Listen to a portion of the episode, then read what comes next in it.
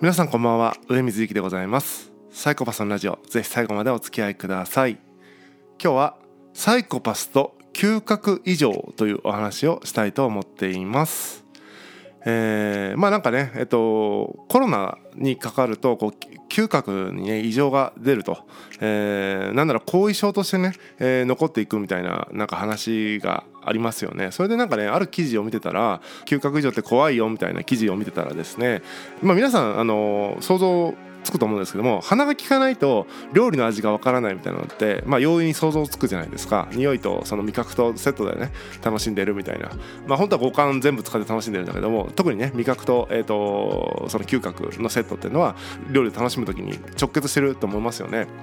で僕自身もですね、あのー、僕自身もですねじゃないな。僕自身はですね、えっと、鼻がすごく悪くて生まれつきというか慢性鼻炎でですねもうほとんど鼻が効かないんですよ。あの刺激種以外わからないみたいな感じで、えー、だから料理がねそんなに興味がないっていうのは多分その嗅覚が死んでるからあの味覚でね結局ちょっと強めの塩っ気の強い食べ物とか食感がいいものとか、うんね、見た目が美しいとか美味しそうな音がするみたいな感じで嗅覚以外のところで食事を楽しんでるからおそらくね、えーと、匂いも含めて楽しんでる食事を楽しんでる方からすると、えー、全くなんだろうなと思うわけですね。特にねやっぱねこう料理料理じゃないその食事好きな人多いなと思って僕の周りでも。でなんか嬉しそうに語ってるけど全く僕からしたら意味が分かんないんですよね。なんかお腹が膨れればいいじゃんって思っちゃう。そのなんか体がにね、えー、悪くないものだったら良くないとか思っちゃうし極端な話、えー、カロリーメイトを食べてもしその栄養かはちょっとさておきねもしカロリーメイトにねその、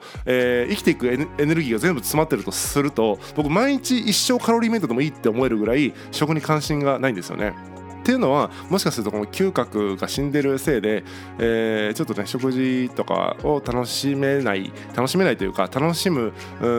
機能が備わってない可能性があるなというのはちょっとこのね、えー、記事を見て思ったところです。えーと、東洋経済オンラインの、えー、語られないコロナ嗅覚以上本当の恐ろしさという記事ですね。で、えっ、ー、とちょっと気になったのはねその、まあ、それは分かりやすいじゃないですか。その嗅覚がね効かないとあと食事が楽しめない。でもう一個ねあったのが精神面にね作用すると。実は嗅覚っていうのは精神的なね部分での健康にも重要な役割を果たしてるんだっていうことですね、えー、ハーバード大学医学大学院のサンディープ・ロバート・ダッタ准教授が、えー、と研究してるらしいんですね。でこれを見てね僕はちょっと驚いたんですね。あの実は嗅覚っていうのはその匂いだけじゃなくてその記憶とかあとね感情とかともねつながってるらしいんですよ。えっていうことでねあのそうなんだと、えー、なんか記憶とつながってるみたいなのはよく聞いてたんですけども感情ともつながってるっていうことだったんですね。で親と嗅覚が効かないそしてそれは感情とつながっている、えー、それがつまり感情にちょっと異常異常というかなんだろうなあの嗅覚死んでるってことはね。ある種感情の入力がちょっと足りてない何らかの形の感情の情報が、えー、入ってきてない可能性があるなと僕は思ったわけですね。自分の体を考えた時に、えー、だからちょっとコロナ関係なくね僕この鼻が死んでるのでこれ感情の何らかのちょっと、えー、課題があるんじゃないかなってふと思った時に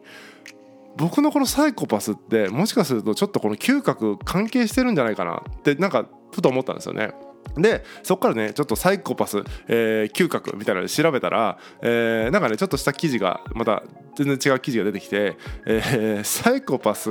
の特徴10の事実みたいな感じの記事で、えっとですね、嗅覚異常があるみたいなのが書いてるんですよね。あのサイコパスのその傾向としてですねあっておやと思ったわけですよ。まあ、それはね実は眼科前頭皮質っていうところの、えー、異常があるパターンが多いからサイコパスはですね、えー、それによって嗅覚の異常が生じてるんじゃないかみたいなことをやってるんですけども嗅覚とかを、えー、眼科前頭皮質で処理してるという話なんですよ。えー、眼科前頭皮質と、えー、扁桃体っていうね、えーまあ、脳の構造があるんですけども扁桃体っていうのはいわゆる不安とか、えー、恐怖とかを司っているその情動の部分でで眼科前頭皮質っていうのはちょっとちょっとまだね、えーと、脳の中でも解明されてないらしいんですけどもらしいんですけども、えーと、今のところですね、え、感覚の情報とか記憶の情報とかを統合して、えー、感覚の表現感覚化の表現とか意思決定とか、え、っていうねいわゆるいろんな情報を統合してね記憶とか感覚とかを統合して意思決定をするような機能があるらしいんですよ。すごい複雑なな要は機能を果たしているところなんですね。でそこにつまり嗅覚の情報も送られるんだけども僕の場合その嗅覚の情報がないから送られてないですよね。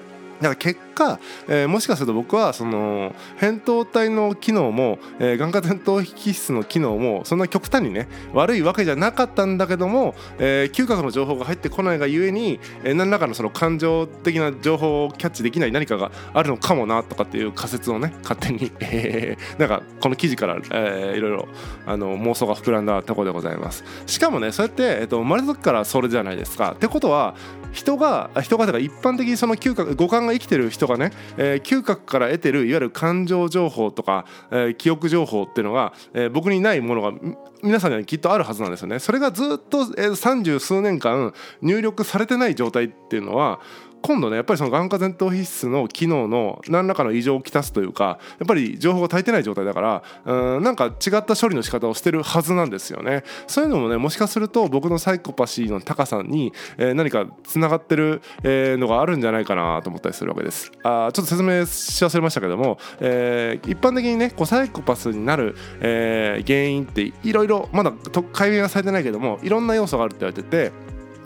えー、その脳の構造構造というかねその機能的な部分でいくと、えー、扁桃体と眼下前頭皮質の、えー、どっちかもしくは両方の機能が低いか、えー、扁桃体と、えー、眼下前頭皮質をつなぐラインがね、えー、そこのつなぐ道がちょっとなんか異常があって情報が伝達されないとか、えー、いろいろ言われてるんですけども、あのー、もしかするとね、えー、僕の場合はその嗅覚から来る、えー、流れの中で眼下前頭皮質の少し、えー、機能が発達あ何、えー、と発達してないもしくは発揮できてないみたいなところがあるのかもしれないなと思ったりしたわけですね。えー、ただね眼下前頭皮質が損傷してる人っていうのはなんか衝動的な意思決定をしてしまったりとかなんとか、えー、経済感覚がない、えー、みたいなその衝動的な感じになっちゃういわゆる考えることができないみたいになっちゃうので僕はそれはないので、えーと、多分ねその眼下前頭皮質の、えー、機能はそんな、えー特段低いってことでもないと思いますんでなんか嗅覚から来てんじゃないのってちょっと思っちゃう、えー、今日この頃でございます。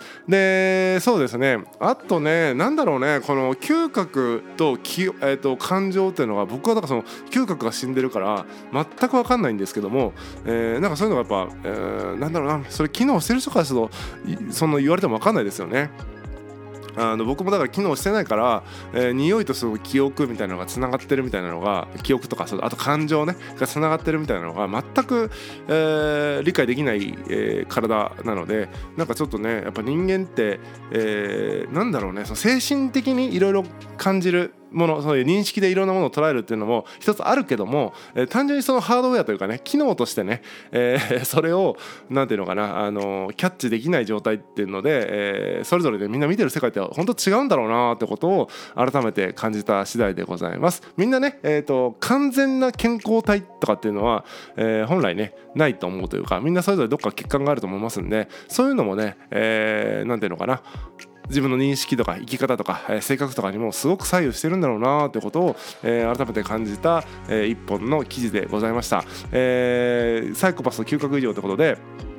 まあ、いわゆる一般的なサイコパスはねあの分かんないけどその眼下前頭皮質の機能が、えー、ちょっと低下してって、えー、嗅覚に異常をきたすっていうそっちの順番なんだけど僕の場合は嗅覚の異常から眼下前頭皮質のなんか機能を一部ね、えー、発揮できないようにしちゃってるんじゃないかみたいな、えー、一つの、えー、とんでも仮説でございました、えー、全くね科学的根拠のない僕の、えーと、妄想の話なのであんまりね、えー、サイコパスってこうらしいよと、えー、言わずにですね、えー、まあ一意見として聞いていただければ嬉しいなというふうに思います、えー、本日は以上でございます。またお会いしましょう。さようなら。